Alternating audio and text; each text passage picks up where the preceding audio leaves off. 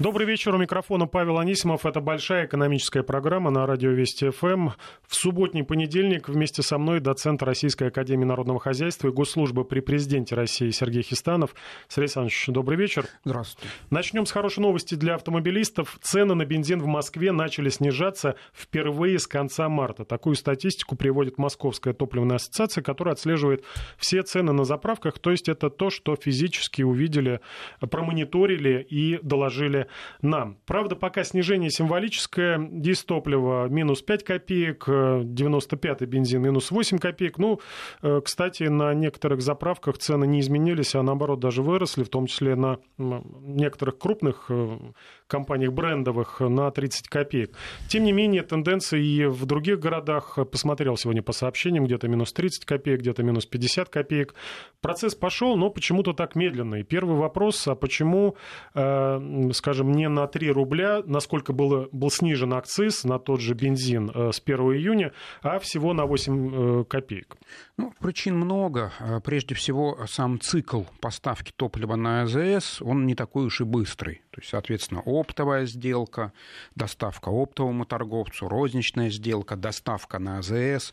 Поэтому должно пройти какое-то время, скорее всего, ну, месяц, может быть, даже два для некоторых регионов, прежде чем эффект будет ощущаться. Э, кроме того, не стоит забывать, что, к сожалению, такие факторы, как издержки производителей, торговцев на всех этажах, и оптовая, и розничная торговля, они растут, поэтому э, даже если акцизы снизились, ну, не стоит ожидать, что топливо подешевеет настолько, насколько снижены акцизы. Очень жаль, что не настолько подешевеет, но э, так или иначе вы сказали, что еще не доехало дешевое топливо с нефтеперерабатывающих заводов до заправок.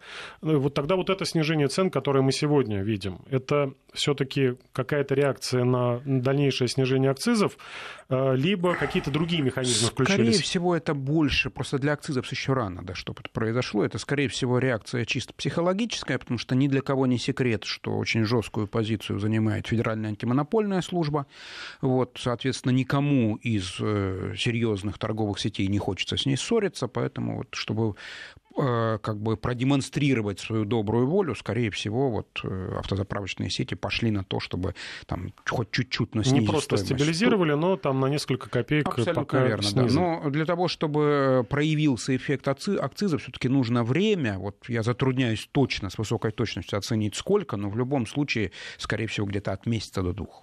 Э, в нашем эфире выступал представитель одной из крупнейших российских нефтяных компаний, говорил, что сейчас они у нас в России на местных АЗС, на наших, торгуют себе в убыток бензином, там, в зависимости от размера э, заправки, от ее интегрированности от вышки до пистолета заправочного, от 50 до 5 рублей, 50 э, копеек до 5 рублей теряют на каждом литре. Есть такая проблема. Опять-таки, э, всегда нужно понимать, что вот такого рода заявления со стороны крупных нефтяных компаний, как правило, это носят такой своеобразный традиционный характер.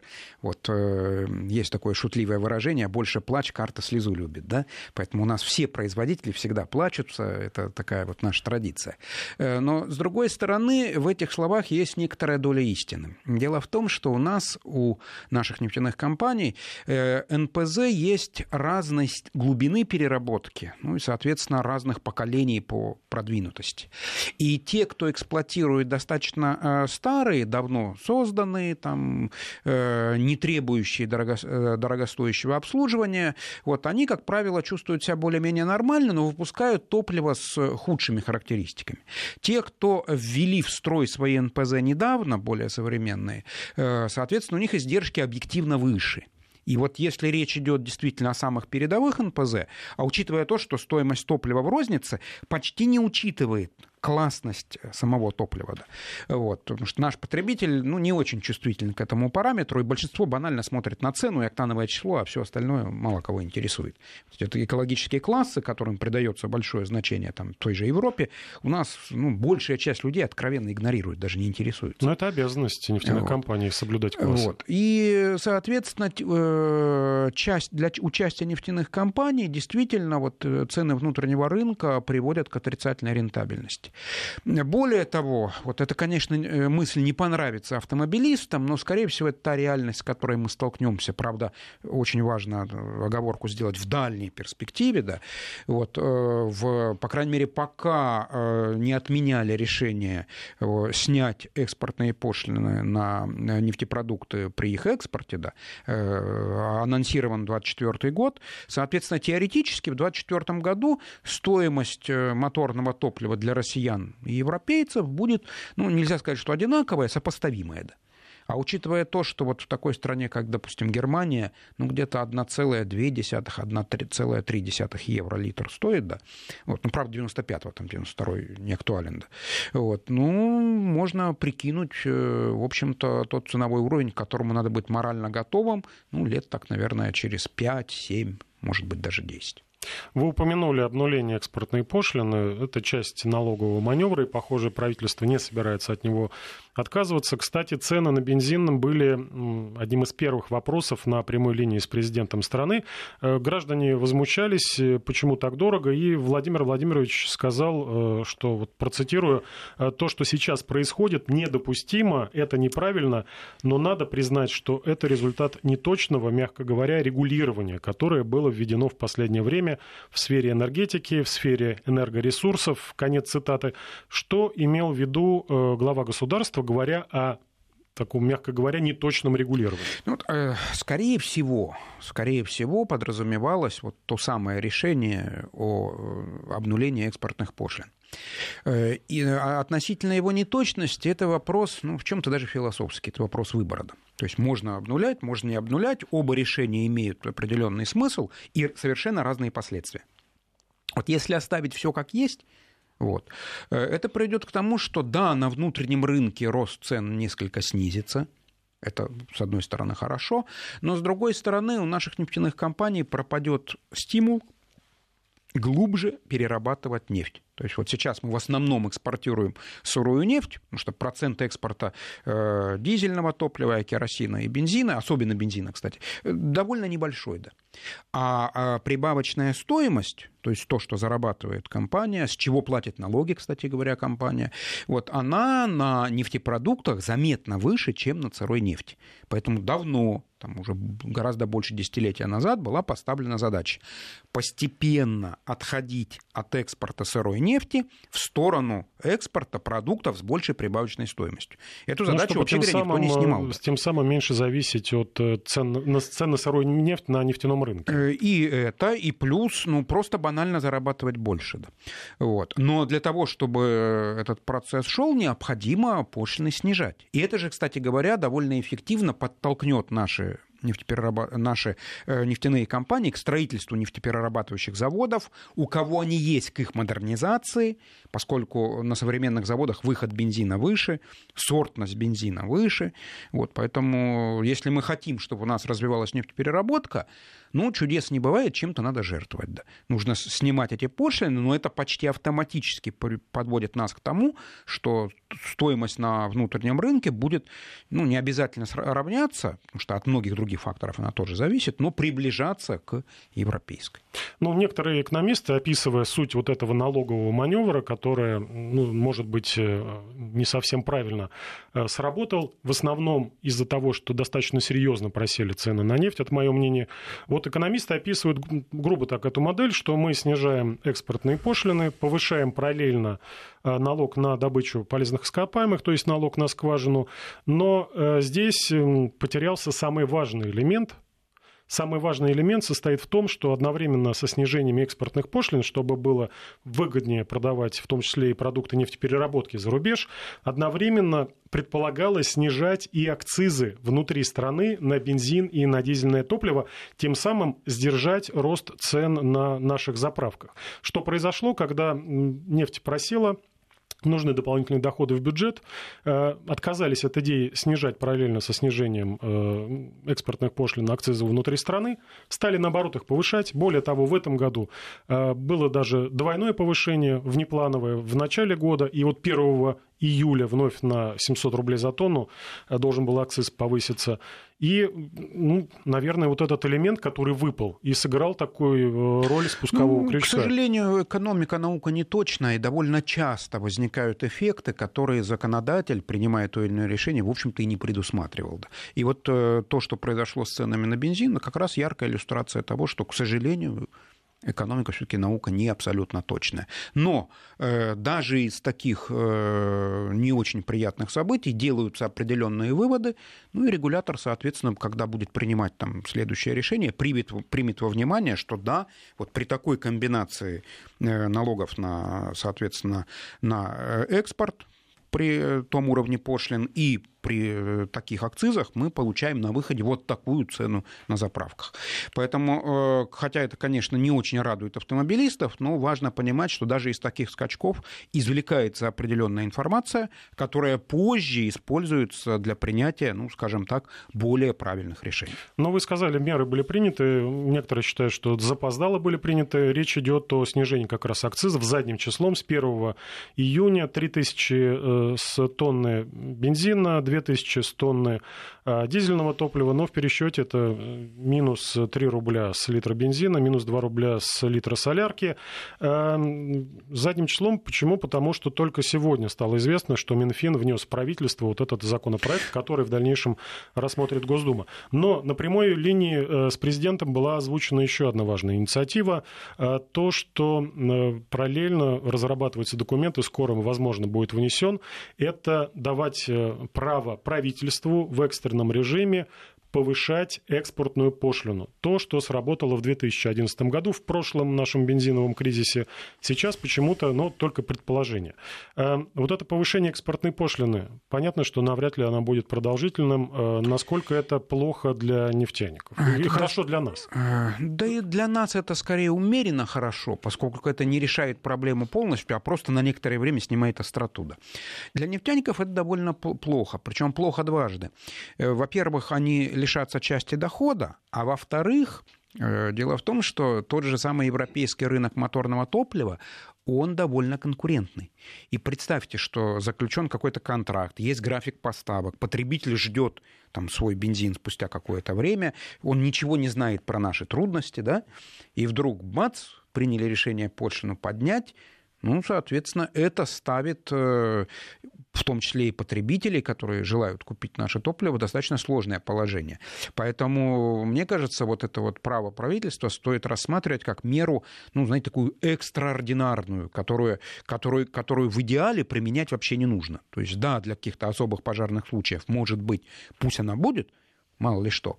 Но э, использовать ее часто, это ну, будет иметь достаточно негативные последствия. Нам будет очень тяжело потом свое моторное топливо продавать.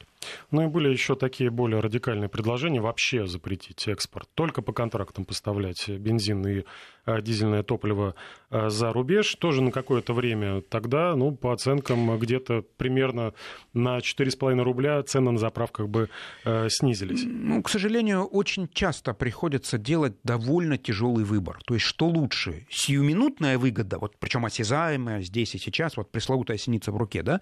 Или же гораздо более глобальная, но в более отдаленном будущем. Поэтому здесь вот единого мнения быть не может. Но еще раз повторюсь, что вот э, в не таком далеком 2024 году, если планы правительства к тому времени не изменятся, ну, у нас должна быть обнулена эта пошлина. Э, цены на энергоресурсы должны устанавливать, должны установ, должна устанавливать федеральная власть. Игорь пишет нам э, на наш э, WhatsApp. Действительно, такое предложение в среду было озвучено в Госдуме ввести государственное регулирование цен на нефтепродукты, поскольку, по мнению депутатов, на рынке сложился картельный, картельный сговор, и вот это временное снижение акцизов в ситуацию с ценами не повлияет. Есть уже реакция.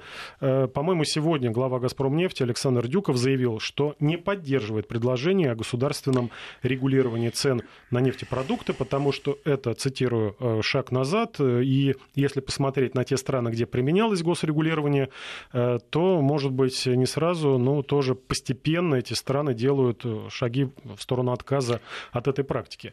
Вот что хочу спросить. Действительно, очень много комментариев по поводу того, нужно регулировать. Там, гоните по любой цене за границу. Мы нефтедобывающая страна. Там больше трети мировой добычи. Очень много, э, в том числе и экспортируем. Э, почему нам не вести какие-то жесткие вот меры? Мне... Все пугают дефицитом, что все вообще исчезнет. Вот Но у нас же есть регулируемые тарифы на электроэнергию. Ничего не исчезает. Свет в розетках, вот у нас все работает. Вот такое впечатление, что люди совершенно не знают, как это было в Советском Союзе. Вот я полжизни прожил в Советском Союзе, и я прекрасно помню очереди за бензином. Э, во время, э, особенно во время уборочной бензина нет, там только по специальным талонам. 20 литров там, вот, на одну машину и так далее. Мы это все уже проходили чудес в жизни не бывает. Э, первый случай, когда было вот, ну, на законодательном уровне введено регулирование цен, он был достаточно давно. Великая французская революция. Декрет так и назывался. Декрет о максимуме цен когда на некоторые виды хлебопродукции, правда, не на все, вот, э, установили государственные цены. Кстати, мотивация была вот один в один точно такая же. Ну и к чему это привело, да? Это привело к тому, что производители, поскольку там цена регулировалась не на все, а только на некоторые виды, да, они просто перестали выпускать те, э, те виды хлебопродуктов, на которые цены регулировались, и все, они исчезли. И поэтому, к сожалению, так уж жизнь устроена, да, что отрегулировать можно все что угодно. Но в, в условиях ре, не, те, не теоретической, а реальной жизни будет дефицит. Даже СССР с его достаточно жесткой командно-административной системой, вот, и ну, в чем-то даже достаточно эффективной, да, не смог эту проблему побороть. Что да, цена была фиксированная, да, она была государством регулируемая, но купить бензин в некоторых регионах и в некоторые сезоны было практически невозможно. Э, вопрос про инфляционную нашлепку. Э, такой термин ввел тоже э, глава «Газпромнефти» господин Дюков. Он рассказывал, что же стало причиной. Вы искали же все виноватых, да, кто виноват в топливном кризисе, но даже не в кризисе, в таком галопирующем ростом цен на заправки. Многих, да, называли, кто виноват. Вот высокопоставленный руководитель одной из крупнейших наших нефтяных компаний сказал, что родоначальником этого роста э, является даже не Минфин, который регулярно поднимает акцизы, и даже не рост мировых э, цен на нефть, а все-таки является регулятор Центробанк. Каким образом? Потому что, вот по словам господина Дюкова, в росте цен на нефтепродукты основная часть это инфляционная нашлепка. Э, он пояснил, что рост цен на нефть э, должен был, как раньше, привести к укреплению, к укреплению курса рубля. Э, в этом случае ну, мы, мы бы видели совсем другой эффект. Действительно, многие обращают внимание, что подскочили цены на нефть, но рубль в такой же пропорции не снизился. Может быть, господин Дюков в чем-то и прав. Ну, вот сам термин, конечно, вызывает добрую улыбку, да, добрую улыбку. Вот наука не знает такого термина, нововведение, да. Вот. Но вместе с тем явление, на которое вот было указано, действительно имеет место и определенную роль оно, безусловно, играет. Вот мы привыкли и существует довольно устойчивая закономерность, она нем, немножко меняется, но меняется медленно, что, э, в общем-то, стоимость барреля нефти в рублях более-менее постоянно. Она корректируется в зависимости от год расходов, но меняется медленно. И вот последнее время, исходя из этой концепции, у нас наблюдался парадокс. Нефть взлетала до уровня чуть выше 80, сейчас скорректировалась, но все равно достаточно дорого стоит, а рубль пропорционально не вырос. Э, причин тому несколько, да. Одна из главных причин – это то, что и Минфин, и ЦБ активно покупают валюту. Да. Вот, э, в мае месяце был рекорд, в этом месяце очередной рекорд анонсирован, он еще ну, обещает ну, валюту да. на 380 миллиардов. Кстати, Александр, наш слушатель Александр из Москвы спрашивает, как это на курсе скажется, вот это а, рекордные очень, закупки валюты. Очень просто. Это не дает рублю расти, да. Вот, собственно говоря, мы видим тот курс, который мы видим. Да. Вот. Э, какие для этого есть причины? Вот буквально вчера было большое интервью главы ЦБ, где указано на то, что а, банки были предупреждены о том, что возможен даже рост ставки Центрального банка. Ну, учитывая то, что... Невозможно, она... не исключено. Тут да, да, да. Смягчаем. Уч, учитывая то, что довольно долго ставка снижалась, все ждали еще большего снижения. Более того, совсем недавно сам ЦБ это снижение анонсировал, называл интервал 6-7%, и вдруг вот такое заявление. -то. Учитывая то, что Центральный банк это очень серьезная организация, которая, если уж делает какие-то заявления, то, как правило, не просто так, вот очень интересно понять, а почему, а что побудило к таким заявлениям-то. Э, и э, в качестве официальной причины э, анонсируются там инфляционные риски. Но инфляционные риски – это такая, знаете, универсальная причина, да. Она, с одной стороны, всегда есть, но, с другой Её стороны... Да, она такая вот достаточно, особенно в нынешних условиях, довольно абстрактная. Да. Вот, особенно при инфляции 2,4% годовых, да, это вот, ну, э, возможно, возможно, э, сказано не было, но неявно подразумевалось, что ЦБ опасается, может быть, даже оттока капитала и явно связывает это с возможными какими-то санкционными действиями. Вот если предположить, что есть опасения там, оттока капитала, ослабления курса рубля, который обычно сопровождает отток капитала, то вот такая подстраховка с помощью процентной ставки, она смотрится логичной. Потому что, в общем-то, других причин сильного разгона инфляции, вот даже вот, даже вот это рост стоимости топлива, она ну, 0,2, ну 0,4 процентных пункта к инфляции может добавить. При уровне 2,4, а цели 4% это, в общем-то, как серьезный риск, ну, по крайней мере, пока не воспринимается. Вот. Опять-таки, жизнь показывает, что в непростых условиях лучше перебдеть чем по отчаянию не добдеть, да, поэтому, мне кажется, вот такая позиция Центробанка, в общем-то, оправданная в общем-то, оправдано. С учетом той ответственности, э, которую налагает принимаемое решение, лучше перестраховаться, пусть будет немножко больше резервов, да, э, случись что, как мы видели в 2008 году или в 2014 году, с резервами встречать там какие-то неприятности гораздо спокойнее, чем без резервов. А почему курс-то такой слабый в сравнении с нефтью? Очень просто, потому что сильно покупается валюта, в, соответственно, для пополнения резервов. Резервы растут. И эти покупки не дают рублю укрепляться. А если не будет покупок, какой курс вот, вот при, при текущих 76? Ну, я, я думаю, что процентов 10 укрепления достаточно легко можно увидеть. Потому что несколько лет назад была пропорция нефти 80 долларов за баррель, рубль доллар 50 рублей на нашей да, бирже. Да вот, да, вот примерно такие цифры и могли бы быть, если бы не было вот этих вот покупок для пополнения резервов. Да. Вот. Но, опять-таки, резервы нам нужны, резервы для нас важны, минимум дважды они нас сильно выручили, поэтому, мне кажется, это вполне разумная политика. Доцент Российской Академии Народного Хозяйства и Госслужбы при президенте России Сергей Хистанов сегодня вместе с нами, с нами в Большом экономическом прогнозе. Продолжим буквально через пару минут, не переключайтесь. Продолжаем большой экономический час. В студии доцент Российской Академии Народного Хозяйства и Госслужбы при президенте России Сергей Хистанов. Еще чуть-чуть про бензин, потом уйдем на пенсию с вами, Сергей Александрович. Вы пораньше, я попозже. Но эту тему тоже обсудим. Э, много вопросов э, по бензину. Говорят о том, что, да, господа, бензин растет всегда, независимо от стоимости нефти. Э, и вот всегда есть этому объяснение. Действительно растет в среднем где-то на последние годы по 2 рубля в год. Добавлял бензин. Речь идет о том, что за несколько месяцев э, рост составил там, внушительные 10%. Э, по 4-5 рублей по некоторым видам топлива. Вот какой у меня к вам вопрос, Александрович, потому что я пока не нашел на него ответа, по крайней мере, на знаковое заявление министра энергетики Казахстана, которое он сделал вот буквально вчера-сегодня, Украине, он, э, наши соседи, по сути, э, замораживают на три месяца экспорт бензина из России. Казалось бы, до сих пор Казахстан, кстати, тоже нефтедобывающая, нефтеперерабатывающая страна. Э, Казахстан в основном вот на лето э, вводил сезонный запрет, наоборот, на вывоз горюче-смазочных материалов, чтобы не было дефицита. Здесь речь идет об импорте из России. Э, покопался и обнаружил, что мы разные есть оценки. В прошлом году Россия экспортировала больше 4, ну, примерно 4,5 миллиона тонн бензина, примерно половину пришлось на страны СНГ, это Белоруссию и Казахстан. Поставки туда пошлинами не облагаются, это первое. И второе, тоже недавно этот же министр энергетики Казахстана э, хвастался, что 92-й бензин у них стоит 30 рублей.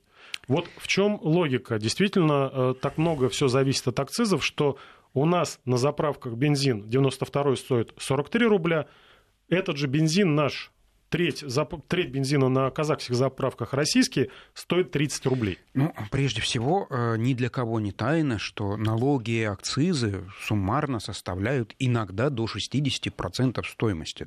Вот, во-первых. Во-вторых, не стоит забывать, что э, Казахстан страна с не очень большим населением, ну, относительно объема добываемого домываемой и, э, этой страной нефти. Поэтому э, вот когда в стране нефтедобыча большая, а население относительно этой нефтедобычи довольно маленькое, это относится к странам Персидского залива, не ко всем, но ко многим, да, э, то правительство получает возможность, ну, в общем-то, достаточно безболезненно регулировать цены. -то вот, не опасаясь вот пресловутого дефицита. Вот. Но у нас, э, хотя нефтедобыча по мировым меркам довольно значительная, э, но половина примерно нашей нефтедобычи – это наше собственное потребление, да, население у нас относительно нашей нефтедобычи большое, вот. Но в этих условиях у нас такой возможности нет. То есть для того же Казахстана, судя по всему, э, акцизы, которые страна получает от продажи нефтепродуктов в формировании бюджета не очень важны. Он просто может ими пожертвовать. Да. Вот если... Нет, насколько я понял, э, наша сторона не облагает экспортными пошлинами ну, поставки Мы находимся в Евразийском э, экономическом союзе. Да. Кстати, не только с Казахстаном, но с Белоруссией, с некоторыми другими странами. Поэтому это вполне логично. Да. Вот. Э, но, опять-таки, здесь важнее фискальная политика самого Казахстана. Да. То есть, если они для себя решили, что вот поступления налоговые от продажи бензина на их территории для их бюджета второстепенны, вот, скорее всего, так оно и есть, да, то тогда они имеют возможность это сделать. В конце концов, ну, во многих странах Персидского залива, особенно там, где население маленькое, там тоже бензин стоит, ну, просто потрясающе дешево. Просто потому, что там маленькое население, маленькое потребление бензина, и они могут просто закрыть глаза на то, что вот они вот этого дохода в бюджет не получают. Ну, будем надеяться, что у нас тоже потрясающе дешево будет стоить бензин, тем более сейчас посевная э, закончилась, сейчас такое затишье перед осенью, и говорят, что к осени ну, даже не на несколько копеек э, припадут цены и на солярку, и на бензин. Будем следить. Пока, ну, по копеечке, по шагу, по шагу. Но в дальней перспективе, если ну, речь да, идет вы уже о... сказали, да, что это что, да, надо быть морально нефтяники. готовым к европейским ценам. Другая тема, не менее важная, э, о том, что схема повышением пенсионного возраста может быть одобрено правительством уже в ближайший четверг, то есть буквально э, через несколько дней. Э, некоторые СМИ э, сообщили, что выбран даже уже такой наиболее оптимальный, такая максимальная схема выбрана. Это плюс 5 лет для мужчин и плюс 8 лет для женщин. Соответственно, планируется, что ну, и в планах предложит и Госдуме предложат, и нам предложат э, работать мужчинам до 65 лет, женщинам до 63. Но пока в Государственной Думе эту информацию э, опровергают, говорят, что должен пройти согласование документ. Вопрос этот был на прямой линии э, в четверг с президентом, и Владимир Владимирович сказал, что к этому вопросу, вопросу повышения пенсионного возраста, нужно подходить осторожно, аккуратно, взвешенно нужно подходить. И, по словам нашего президента, главной целью изменений станет повышение доходов пенсионеров и борьба с бедностью. Повышение доходов пенсионеров и пенсионная реформа. Как это связано? Ну, а, чудес не бывает. Прежде всего важно отметить, что вот нынешний пенсионный возраст, он у нас просто очень давно установлен, мы к нему привыкли, но он был установлен в далеком 1932 году. В 1932 году в стране была совершенно другая возрастная структура населения. Вот я специально посмотрел на статистику. Э, в, три, в момент, вот, э, когда нынешний пенсионный возраст устанавливался, соотношение было 7 работников на одного пенсионера. Понимаете? Естественно, при таком соотношении можно было позволить и иметь нормальный уровень пенсии, в то же время отчисления вот, э, народ просто о них не знал, это бухгалтерия предприятий проводила, да, с работников были довольно скромные, да. Ну, 7 работников на одного пенсионера. Сейчас мы приблизились к соотношению один к двум. То есть на двух работников один пенсионер. Да. Э, поэтому хотим мы не хотим, Нравится нам это или не нравится. Но не, не, мы не можем оставаться в стороне от надо сказать, мировой тенденции повышения пенсионного возраста.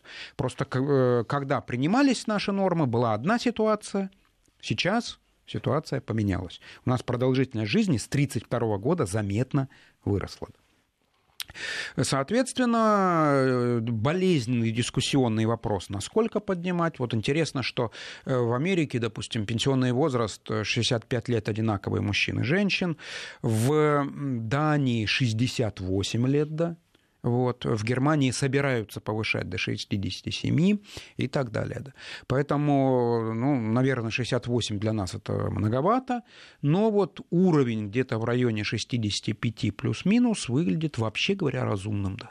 Хотим Некотор... или не хотим, Некоторые... понятно, что это не радует, но никуда от этого не уйти. Некоторые эксперты говорят, что, э, в принципе, сейчас э, чиновники и правительство ну, такую максимальную планку закладывает. Ну, побольше попросишь, ну, может быть, поменьше дадут, но что-то дадут. В принципе, говорят, что оптимально 65-60, э, вот такая пропорция. Ну, кстати говоря, вот это вот различие да, между мужчинами и женщинами тоже, вот, как правило, чем выше уровень благосостояния страны, тем оно меньше, а во многих многих странах э, он одинаковый, да. Поэтому мне кажется, что вот как раз правильнее было бы уравнять этот параметр, да. Вот. Э, при том, что продолжительность жизни женщин заметно выше, чем мужчин, да. Поэтому, ну, чтобы никого не обижать, Соломоново решение это взять и уравнять. Что, кстати говоря, во многих странах и сделано. Да. Вот. Э, но нужно отметить, что вот это вот решение повышения пенсионного возраста, оно сильно затянуто. Впервые первые вот звоночки о том, что проблема назревает, прозвенели в далеких в, в далеком начале 80-х годов, еще в эпоху СССР, вот где-то к 80-м годам, когда... Я, заметно... Извините, перебью, Сергей Александрович, вы сказали, запоздали.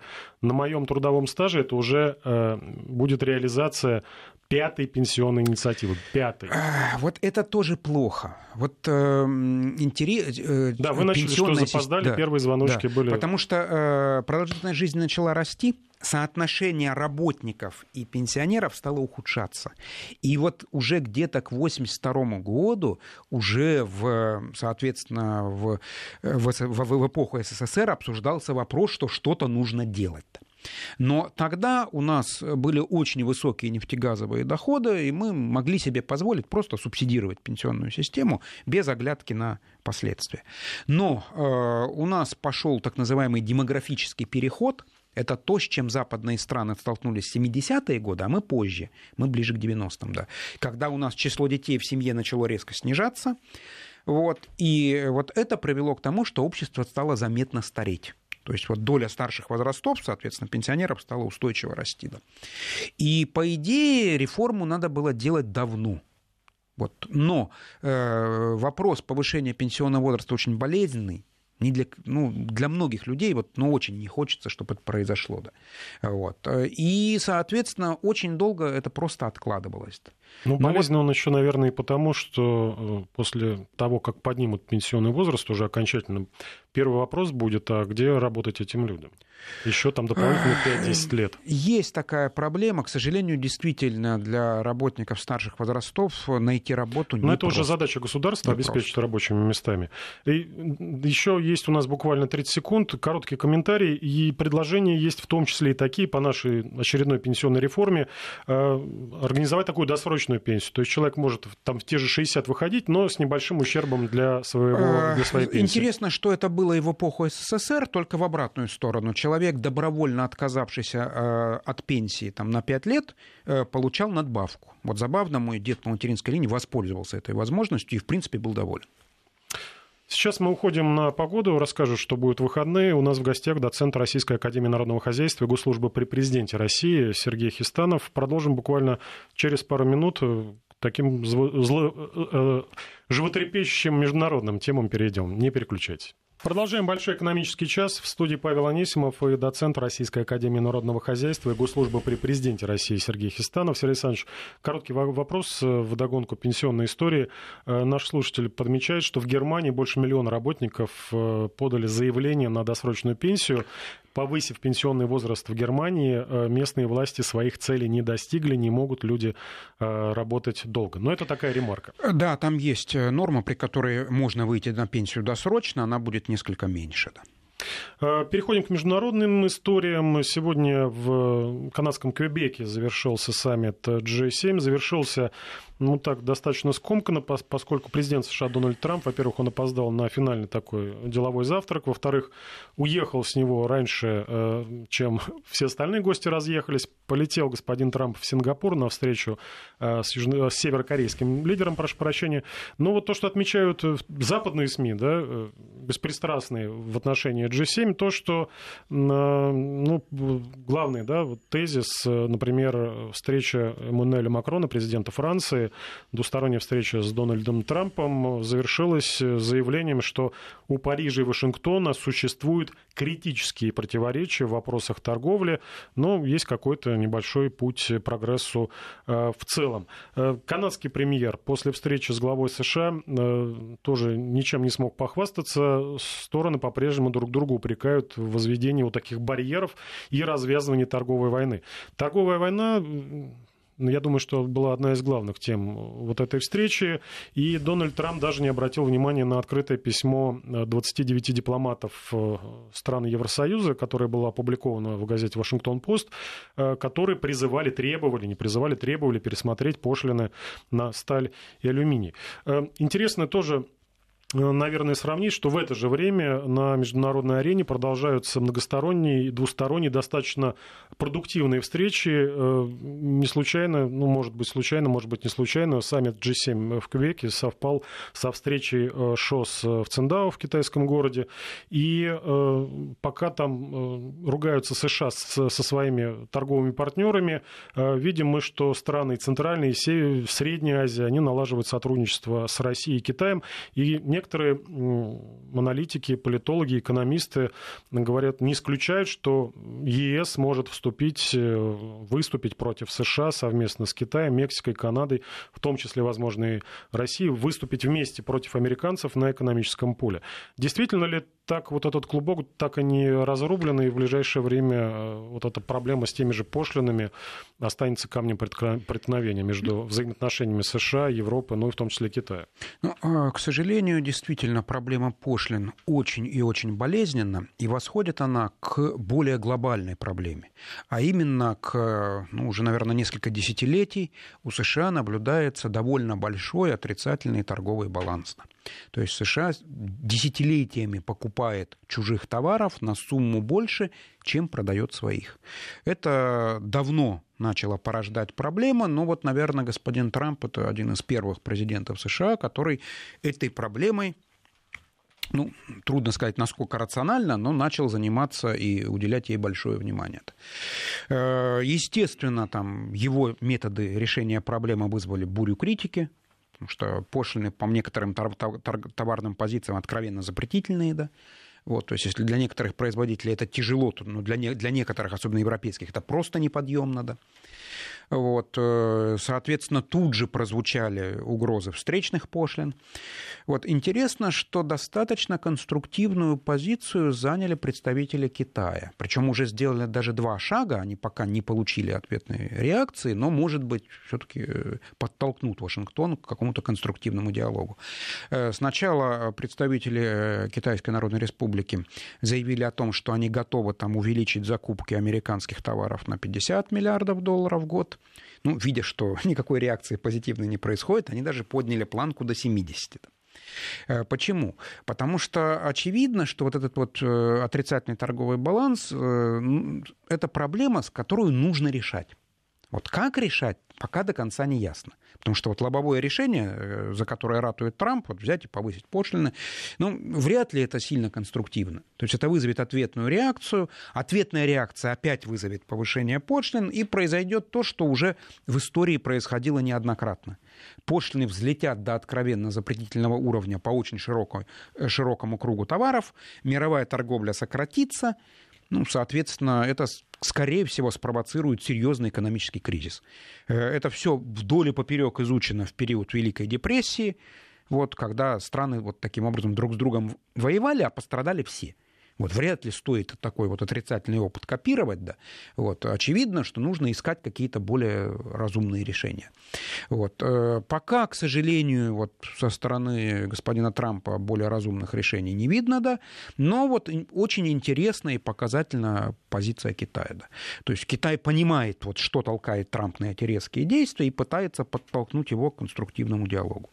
Ну, показательно и, кстати, интересно подписанное в ходе визита э, Владимира Владимировича Путина в Китай э, такое достаточно амбициозное, амбициозное соглашение, э, которое наш авиастроительная корпорация подписала с китайской стороной и уже вызвала серьезное беспокойство на Западе, это э, возрождение, настоящее возрождение э, самолетостроения. Россия и Китай собираются строить конкурента Airbus, Боингу, э, согласовали параметры строительства дальнемагистрального самолета, то есть это будет большой самолет.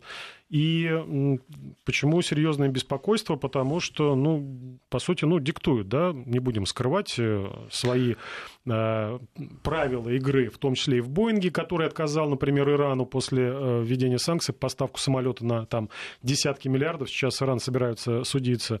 Э, тут мы э, создаем совместный проект, достаточно масштабный, Прекрасно. высокотехнологичный прекрасно. Ну, посмотрим. Дело в том, что авиастроение вообще довольно сложная отрасль, да. Поэтому там все-таки от принятия решения до запуска в производство проходит довольно много времени. Вот история того же сухой суперджета говорит о том, что все-таки доведение производства до высоких ну, э, показателей летает. летает, но и число отказов пока вызывает некоторые нарекания. Я просто сам довольно много летаю на суперджете, и так вот вот, немного его поругиваю, поскольку случаи задержки вот именно этой машины, к сожалению, чаще. Да. Хотя в последнее время наблюдается очевидный прогресс. Да. Поэтому, скорее всего, со временем мы этот проект реализуем, но все-таки это, это одна вопрос... из точек соприкосновения вопрос... такая знаковая, потому что это не обмен сырьем. Э, либо мы сырье, и они нам какие-то, я не знаю, там смартфоны. Это совместный крупный международный проект, и который, наверное, показывает, что в этом направлении две наши страны, несмотря на то, что говорят за океаном, будут двигаться. Ну, очевидно, что вот это вот дуополе, которое сейчас сложилось, там, Boeing Airbus, да, ну, как минимум будет э, разбавлено каким-то третьим участником. Поэтому пожелаем удачи нашим авиастроителям. Проект амбициозный, масштабный, поэтому дай бог, чтобы он был реализован так, как планируется. Ну, от дуополии к олигополии на нефтяном рынке мы уже переходим на нашу финальную тему. Это а, то, что в ближайшее время, 22 июня, в Вене крупнейшие мировые производители нефти встретятся, чтобы обсудить, а, что дальше делать со сделкой ОПЕК+. Очень много Э, вопросов есть у экономистов, как будет э, плавность выхода из этой сделки. Э, очень много комментариев по поводу того, что, например, вот тоже наши крупнейшие нефтяные компании призывают ОПЕК+, плюс увеличить добычу, иначе будет перегрев рынка, то, что мы видели несколько лет назад. Но уже отреагировали инвесторы, и цены на нефть, вот только на слухах, что, да, возможно, будет наращивание добычи, уже цены вниз поползли. Э, насколько нам, скажем так, интересно продлевать, э, либо э, не продлевать эту сделку? С одной стороны, да, возможен перегрев, но он где-то там еще, с другой стороны, видимо, устойчиво держится цены на нефть выше 70 долларов за баррель. Вот эту разницу между тем, что заложено в бюджете 43 доллара, и то, что получает бюджет с 70 долларов, ну, на эти, на, эту, на эти деньги в том числе пополняется наша золотая золотовалютные резервы. Не получится ли так, что э, все может рухнуть, вновь уйти там к 50 и, не дай бог, к 30 долларам за баррель, когда сделка рассыпется? Ну, а, э, самый важный аргумент, который подталкивает как минимум к корректировке сделки, это то, что добыча в странах, не входящих в эту сделку, прежде всего в США, растет. Растет и добыча в баррелях, и растет буровая активность. А, соответственно, если буровая активность растет, говорит о том, что через какое-то время добыча имеет потенциал еще большего роста. Э, поэтому многие страны, интересно, что громче всего об этом заявляет Иран, ратуют за то, чтобы, ну, с одной стороны, соглашение сохранить, а с другой стороны, параметры самого этого соглашения пересмотреть. Вот Саудовская Аравия уже потихоньку начала наращивать добычу, пока, правда, на очень небольшую величину. И, скорее всего, соглашение сохранят, но изменят цифру. Вот насколько это интрига, интрига, скорее всего, сохранится до конца встречи, только на заключающем коммюнике мы узнаем окончательное решение. Но вот есть предложение увеличить добычу до где-то до миллиона баррелей в сутки, примерно вот до такого уровня. Причем главный аргумент э, – это то, что растет добыча у наших конкурентов бензин подорожает, потому что один из аргументов, почему дорожал так резко, вернее, подешевеет бензин, потому что один из аргументов, почему дорожает бензин, ну, потому что нефть дорожает. А вот подешевеет нефть. Увидим мы какую-то реакцию? Э, скорее всего, нет, поскольку для внутренних цен на бензин э, гораздо важнее налоги, акцизы, те же экспортные пошлины и издержки нефтепереработчиков и всех участников торговли от оптового до розничного звена, соответственно. Ну, будем надеяться, что если все удачно сложится, то... Хотя и... бы стабилизируется. Да, и стабилизируется, и бюджет будет пополняться с профицитом, и э, цены на заправках не будут так скакать.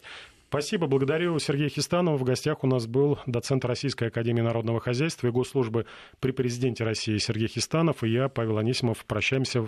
Всего доброго, хороших праздников. До свидания.